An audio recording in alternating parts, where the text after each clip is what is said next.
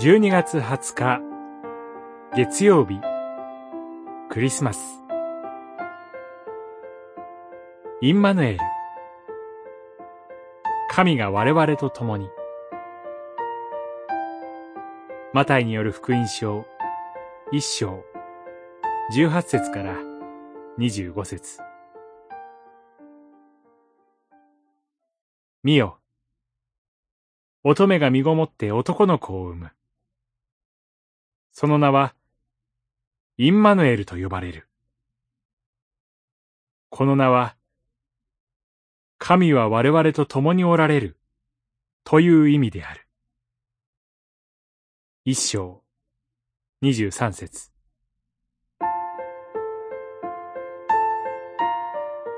主イエスは、精霊によって、乙女マリアの体に宿り、お生まれになりました。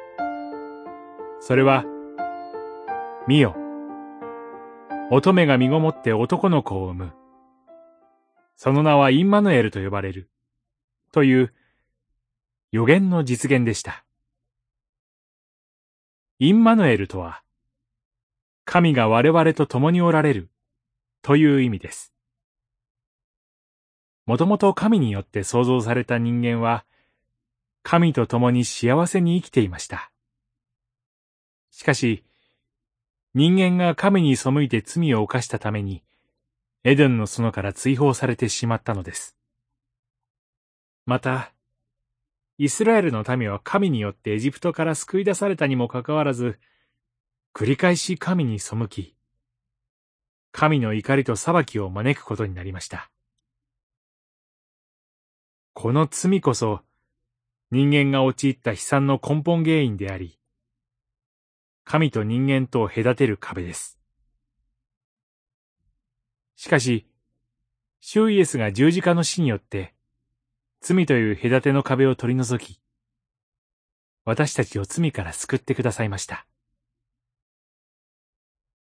そして、復活された主は、弟子たちに言われました。